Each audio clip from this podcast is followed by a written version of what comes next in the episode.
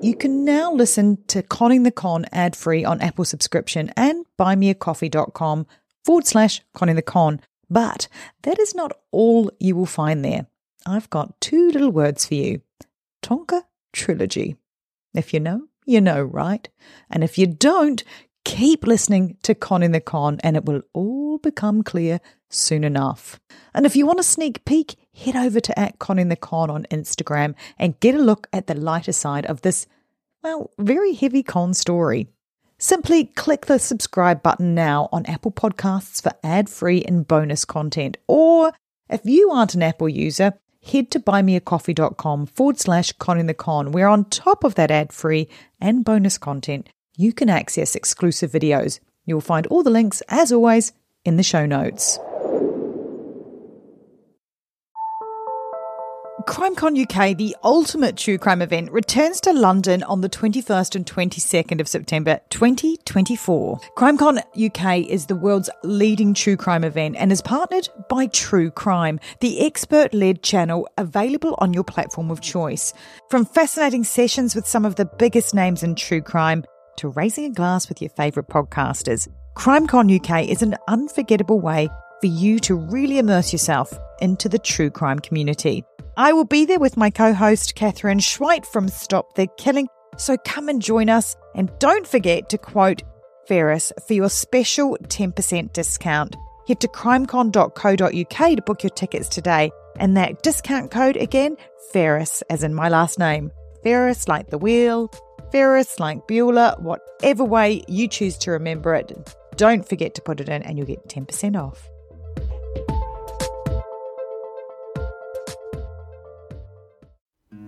Something is creeping in. Don't follow it down. 24 hours ago, I found out the person that I'd been dating and seeing for the last six months is a con man. Turns out he has several other aliases and names that he goes by. I thought I'd done the research into him, but the whims and the lies that this man has told goes very deep. That is my sister Emma. Andrew Tonks's lies had been so convincing, she'd invested $300,000 with him. However, the tables were about to turn on Andrew. What he didn't know was that Emma had discovered his real identity. But to get any chance of justice, Emma had to act like it was business as usual. It's very scary because I'm worried that I am going to get caught, but I have to play the game because I need to get that money back. I need to make him feel like I am the little person that is going along with it that he has groomed me to be. As the web tightens around Andrew, Emma and I start to tear down his world, blowing up his cons, one after the other. It's just so deep. I think I need this to finish the charade with him. As Andrew becomes more and more desperate, he doubles down on his lies and creates a story so completely unbelievable.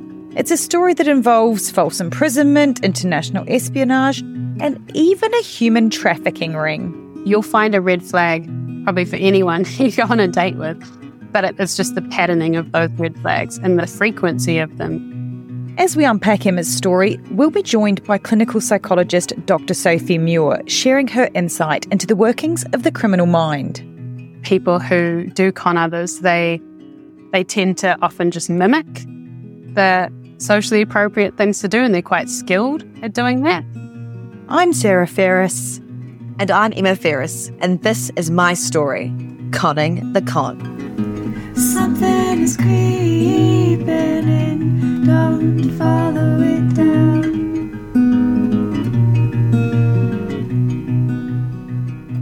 There's a saying that goes a little something like this The only thing necessary for the triumph of evil is for good men or women to stand by and do nothing. And it's probably for that very reason that my sister Emma and I find ourselves here, in this moment, prepared to share what is a deeply personal and heartbreaking story. In this podcast, we're going to be exploring my sister Emma's own personal brand of conman.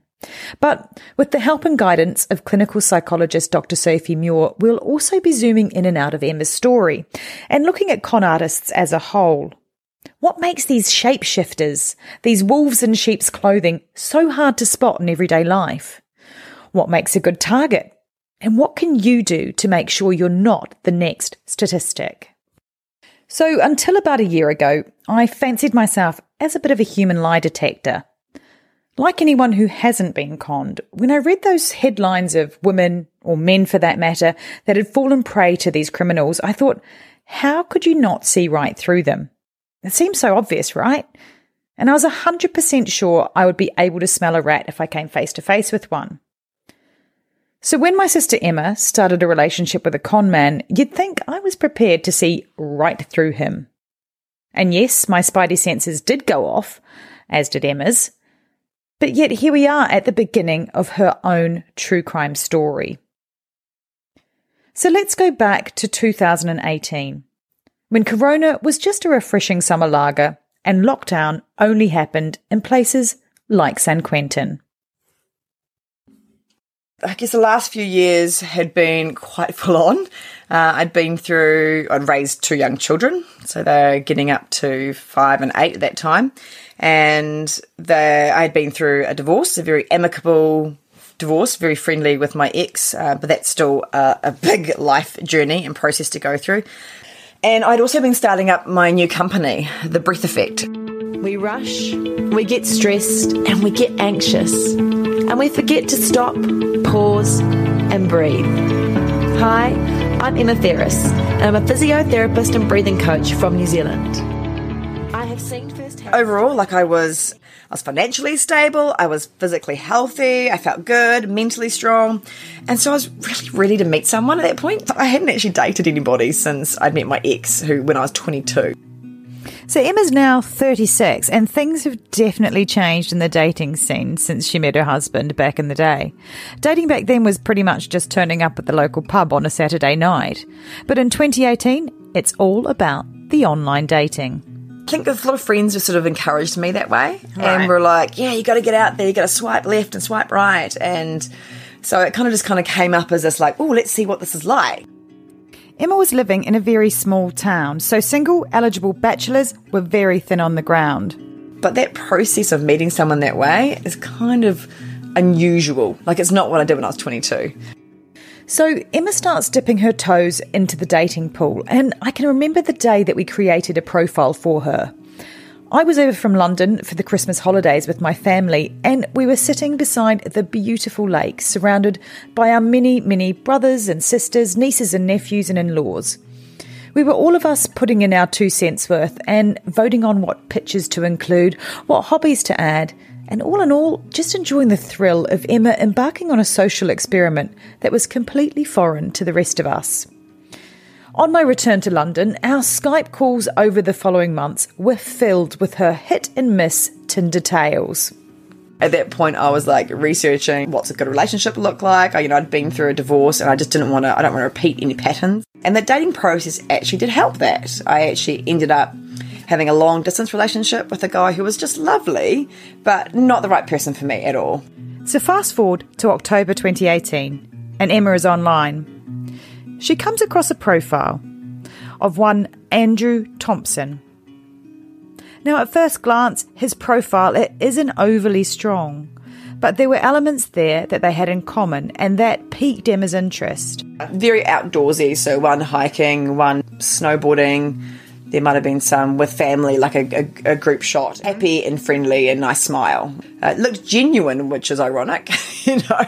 And then there was a bit below it. So he had information about his businesses and who he was. So it was an entrepreneur, loved to travel, loved to snowboard, mountain bike, and I think there was other stuff about didn't have kids, didn't have um, wasn't unattached sort of thing. He reached out to me once, so once we connected, I was not overly, I wasn't jumping to connect. I remember because one of the things again on that tick list for me was communication. Something that's very important for me. So he suddenly was extremely strong at communicating, which in many ways may have been a red flag. He, he said to me, "Wow, it's so great to finally have someone, a girl or a female, that can that communicate and can talk so openly and about business and life and everything. And he, he yeah, we probably talked online for mm, over a week and a bit. He was he was selling himself like he'd been a professional sports person, an AFL player, Australian Football League, and a wakeboarder. He had had several businesses. So at that point, already planted the seed that he was a very very successful entrepreneur. I don't remember Emma telling me much about the date at the time, other than that she had had a nice date and had met someone. And then the conversation probably moved on to kids or family or work. But after the fallout of that fateful meeting, I wanted to revisit everything from the beginning. he so I think he recommended Millbrook as it was something that he liked to go to with his family. So we met um, on a Friday afternoon, and we're just going for a I think it was coffee, but ended up being lunch in the end. So this like small meeting ended up being for date ended up being almost two and a half, three hours. I know Millbrook and it is a really beautiful place. Great romantic setting for a first date. So I could picture the surroundings and, and imagine Emma in it. But what I really wanted to know was what her first impressions were of meeting Andrew Thomson. Yeah, so he's sitting looking out to the golf course back to me, and uh, so I can kind of see see him there. Uh, I could see his crutches. Uh, so he's similar age, a few years older than me, but he had already talked to me about the fact that he'd fractured his hip a few weeks before that and actually had had a hip replacement. That was all because of he- he'd done so much damage with his sporting career before that. But he had a mountain bike accident that basically shattered. So he's about four weeks after that. And even before that, he was really worried about meeting me and going, Look, I'm not in the best shape. This is not my usual way. You know, maybe I'd like to keep the conversation going. And I was like, Look, I'm not dragging this out. Like, if there's nothing there, I'm not going to kind of hang around and. To wait till you do like your body for life. Yeah, exactly. Come back 10 you've kg later. Uh, so first impressions was, yeah, I, it, it was interesting. I kind of went, eh, he's all right. So he stood up and he was taller than me, and it was he was in kind of nice, not business attire, but more nice dating clothes. Uh, So we sat down and we had a lovely lunch, and he talked about the restaurants that he'd had uh, that he owned back over in Australia when he was there. He's, he talked about his family and how they think that all he does is have long um, lunches, and so his family's Okay. based over in Australia So he brought up his family. all part of his family and talked quite uh, openly about them that he has a sister and his parents um, have moved to a small town all these components that drew drew you into him Andrew had certainly had a colourful career up until this point. And as the date progressed, he regaled Emma with tales of his trucking company he had owned and since sold, giving him the capital to then go into building five successful restaurant businesses on the waterfront in Hobart, Tasmania, where he was from. He had more recently sold those, and at this point was always looking for new opportunities, which had led him to New Zealand. Emma said that of all the stories that Andrew told her that day, they were all so colourful and detailed, and most of all, deeply believable. And there were plenty of them. and he talked about how he went to in 2006 2007 went over to canada uh, with an ex-girlfriend and they went over together and uh, you know he'd been doing really well with his trucking companies and decided to take a break from that and over there he realized absolute opportunities to import items from australia from america to australia Items like Harley Davidson bikes and classic cars. So I hope you're keeping up. So far, Andrew's got a trucking company, five restaurants, and now an importing business. But that was not enough for Andrew.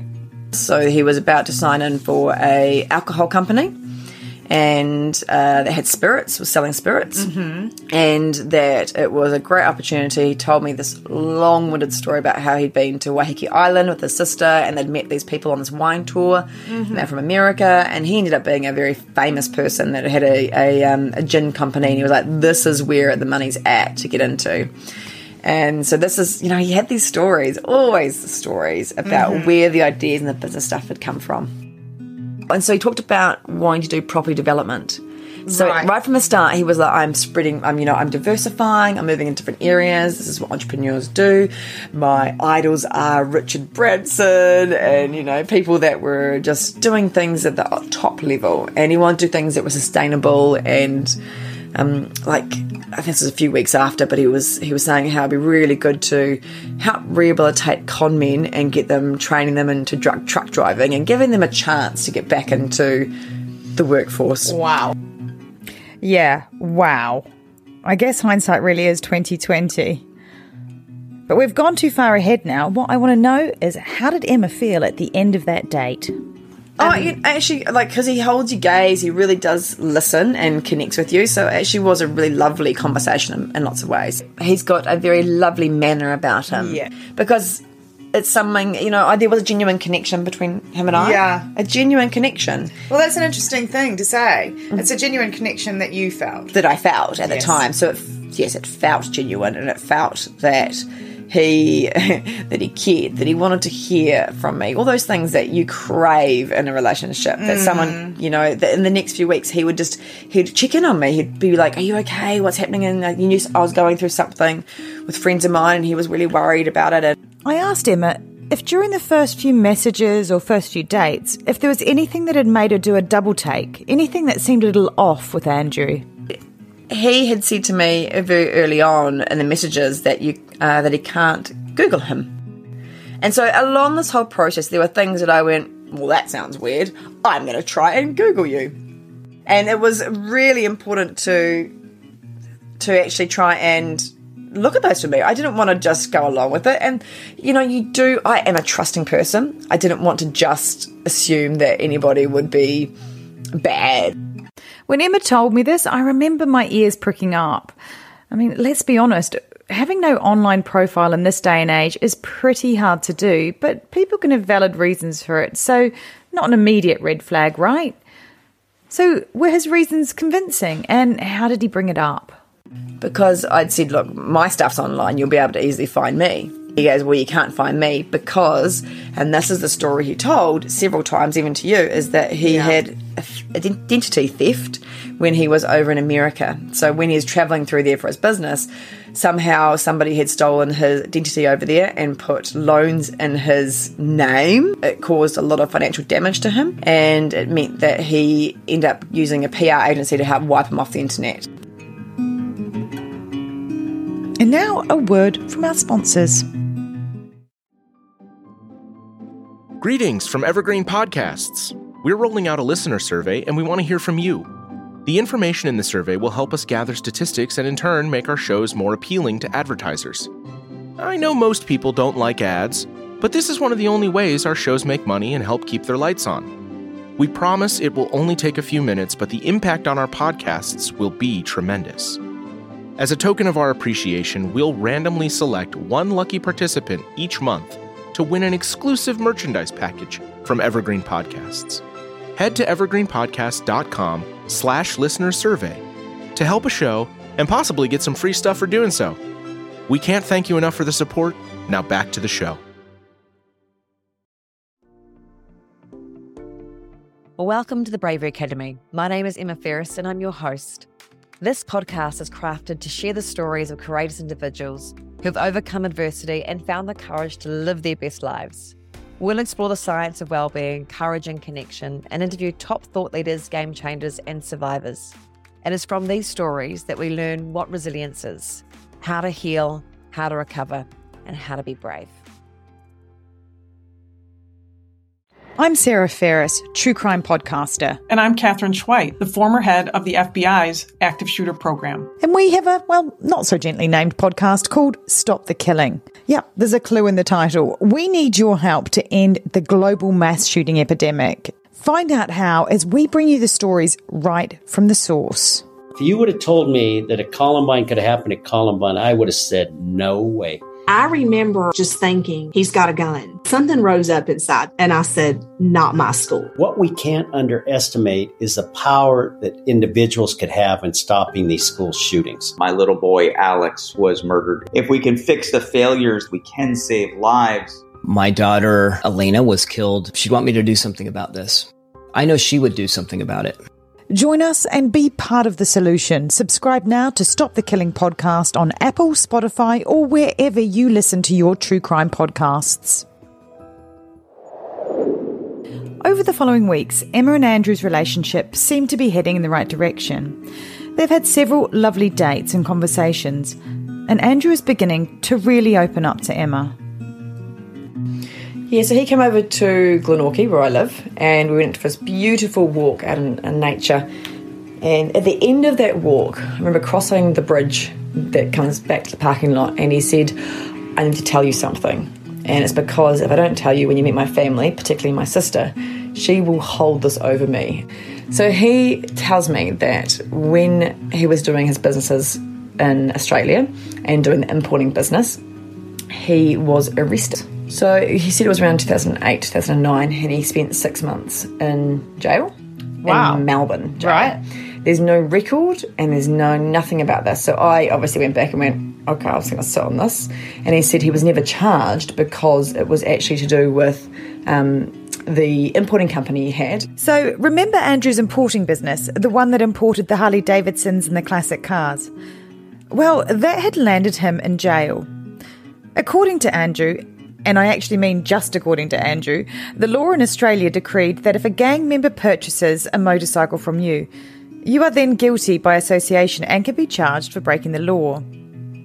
Pretty sure at that stage Andrew had wished he'd been importing something like a Toyota Prius, but either way, it was a mad story, and Emma started to dig. And I, you know, I tried to research those things, and he then he said, well, he was in there for six months. It destroyed his family. They were so upset. Um, obviously, he's still trying to do his businesses at the same time. So he's still saying, hey, I'm this amazing business person. I've been hard done by. He's always been hard done by through this process. And I went, okay, just let me sit with that. So this was shaping up to be one hell of a date, and I wanted to know what was his demeanour like when he was telling her this bombshell. It was, it was so open and honest. Like he was trying to really make you feel like he'd been really hard done by, and that it was an awful experience, and it was something he doesn't like to share very easily, and that he felt comfortable with telling me this. You Right. know, it's kind of like that. If we're moving forward, I think you should know this about me. It's something that I'm not uh, proud of, um, but I also think I've been wrongly accused, and it showed because I was never, and like charged with this crime. Otherwise, there'd be public record for it. And surprise, surprise, there was no record of it. The absence of evidence in this instant actually backed up Andrew's story. But in that very moment, Emma's head was spinning. She had so many questions about Andrew's unjust imprisonment. I guess it's like how long were you in there? What what was it like? Um, what did you? What were they? Did you were you able to get out? What was the whole process? I mean, it's a wee while since I actually that happened, um, so I can't remember all the details. But I remember just listening a lot actually, and just taking it in and just trying to go, okay, how do I check that? Am I okay with that? And I also went, everybody deserves a second chance. You can probably tell that Emma has a really kind heart. But that didn't mean she took what Andrew said at face value. She started to dig around the internet for any sniff of trouble attached to the name Andrew Thomson. But Andrew had chosen a very generic name, and there was, of course, no criminal record attached to Andrew Thomson in the Melbourne prison records. I can't find any record of it anywhere. And if you were in prison and this is what happened, then you, it would be out there. You know, you couldn't just Mhm. go and fly to a different country and then set up and do what you're doing right now. Um, I guess my gut was still going, mm, doesn't sound quite right. And do you even want to move forward with somebody that's done this or been through this? Been through this? Keep in mind, this was all occurring on Emma and Andrew's fourth date.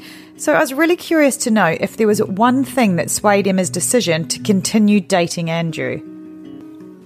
You know, it was a really hard place to be. And then that idea of, well, everybody deserves a second chance, it comes across so genuine.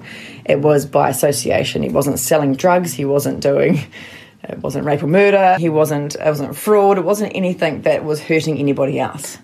It appeared as if Andrew wanted to put the past behind him, and his current life bear no resemblance to the person who had been unjustly detained in a Melbourne prison for six months. And he wanted to start afresh.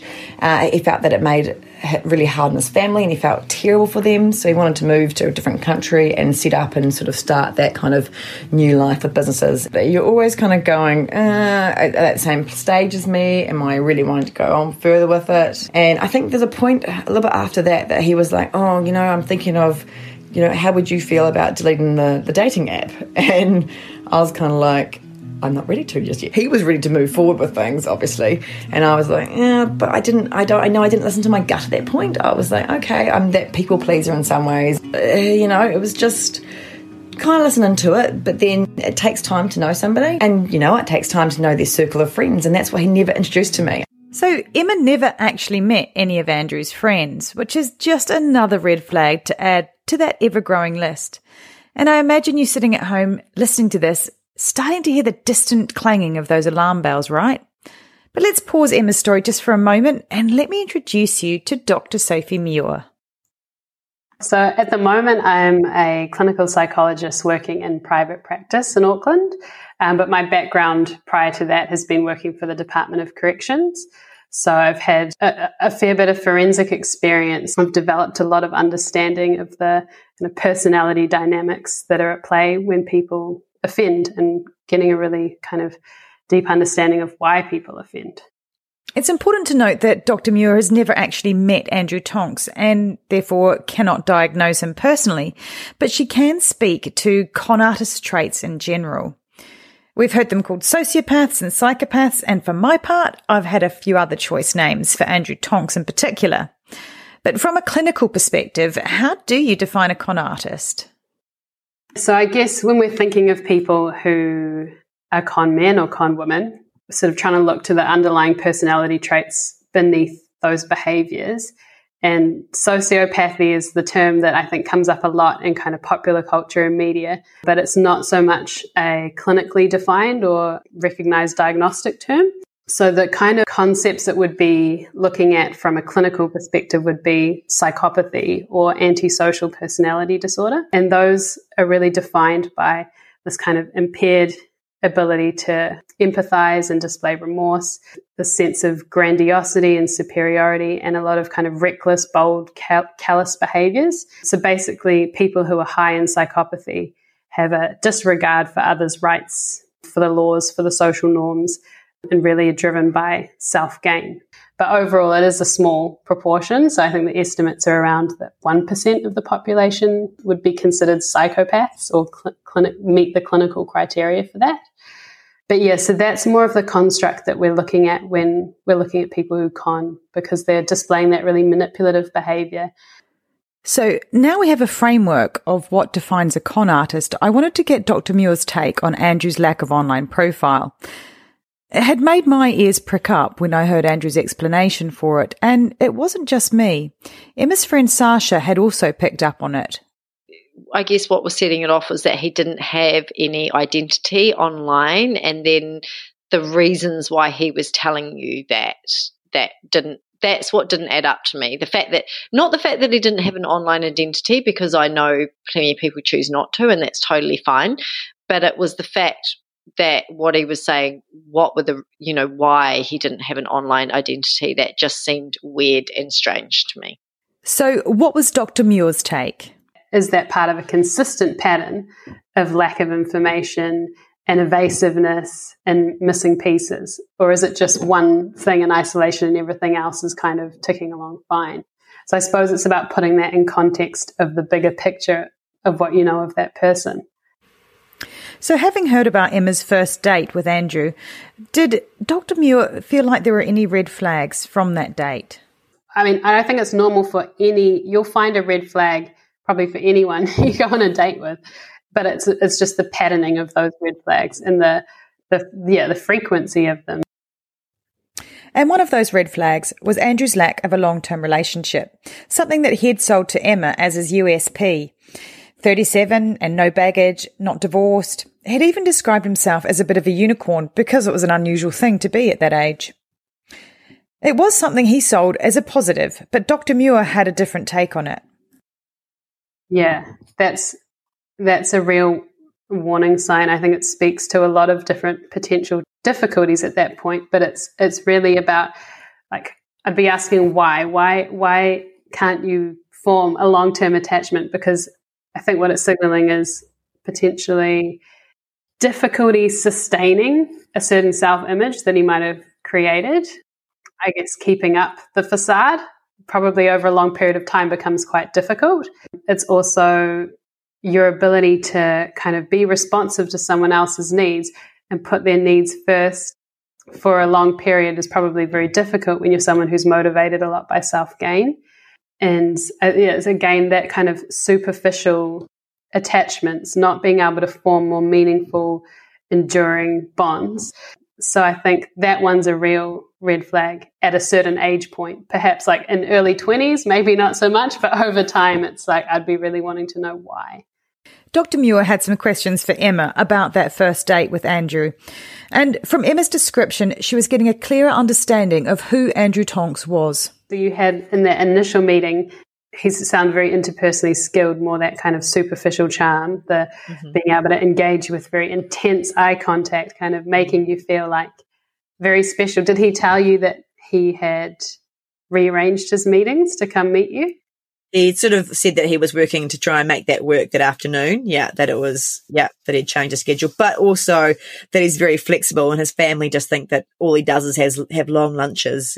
And for someone with such a jam packed schedule, Andrew was remarkably available with his time, especially with someone that he'd only had one date with. I had quite a big thing happening over that weekend where I was going to a, a friend's funeral so I was not feeling the best in the next few days after that and feeling very upset about that process. And his communication via message was probably one of the biggest, probably uh, maybe it should have been a red flag, is how much he could communicate and write to me. I was just like feeling very uh, upset and vulnerable. And he, he was like, I can meet you if you're not good. And this is only after really meeting him for that few hours yeah, it was a really hard moment and he was, he was there, that emotionally there.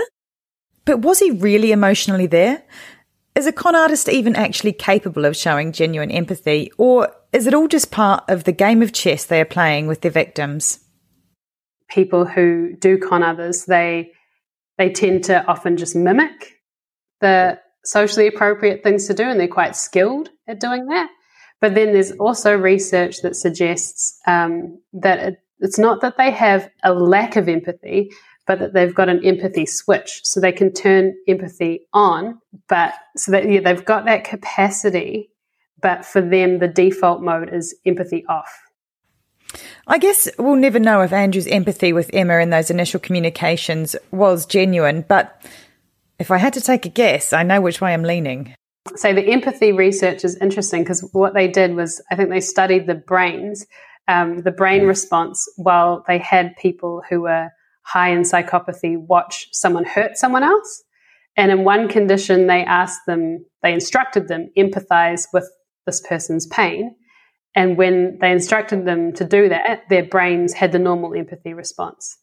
Um, but when they weren't told to empathize with them, their brains didn't have that response.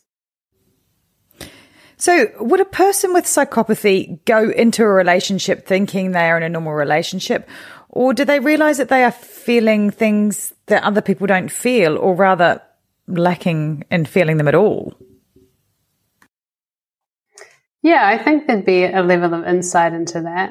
I think so. Typically, relationships would be important to them insofar as they can gain something from that relationship. Gen- generally, that kind of interpersonal exploitation is probably more the default. Interpersonal exploitation is the default? That's one really crappy factory setting. But it makes sense, having spoken to so many people who have met Andrew as we've pulled this whole story together. There's this underlying grappling by pretty much all of them, trying to make sense of what was real with Andrew and what wasn't. Was he intentionally criminal or had he just bitten off a little bit more than he could chew? Over the coming episodes, there is no room for doubt that his intentions were criminal, that he was a deliberate agent of chaos in these people's lives, and that my sister Emma was dating a wolf in sheep's clothing.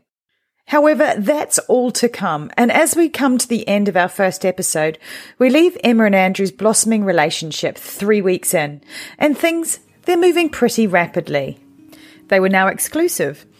Andrew had bared his soul and shared what Emma thought was his deepest, darkest secret. Little did she know how much darker his secrets actually were. Andrew was slowly but surely building Emma's trust. He appeared successful and charismatic, and his empathy switch appeared to Emma to be permanently set to on. It all seemed to be going from strength to strength. Things couldn't be going better for Andrew. It was time for him to do what he did best exploit rinse, and repeat. The shadow dark upon the wall, moving slow and stretching tall, and her hands. Hold a mug that's cold. The shadow dark upon the wall, moving slow and stretching tall, and out to the mountains her gaze If you liked our story, please share with family and friends, and like, subscribe, and review so others can learn from my lessons. If you or anyone you know has been affected by something similar, please reach out for help. You are not alone. We've included some links in our show notes. Conning the Con was made with the input of Dr. Sophie Muir, and the original music is by the talented Aroha Min. Something is creeping in, don't follow it down.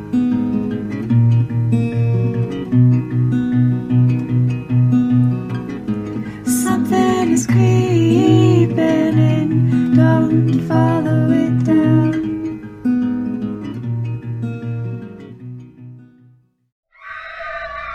On a hot summer night in 1988, Jane Boroski was stabbed 27 times by an unknown man. She was seven months pregnant.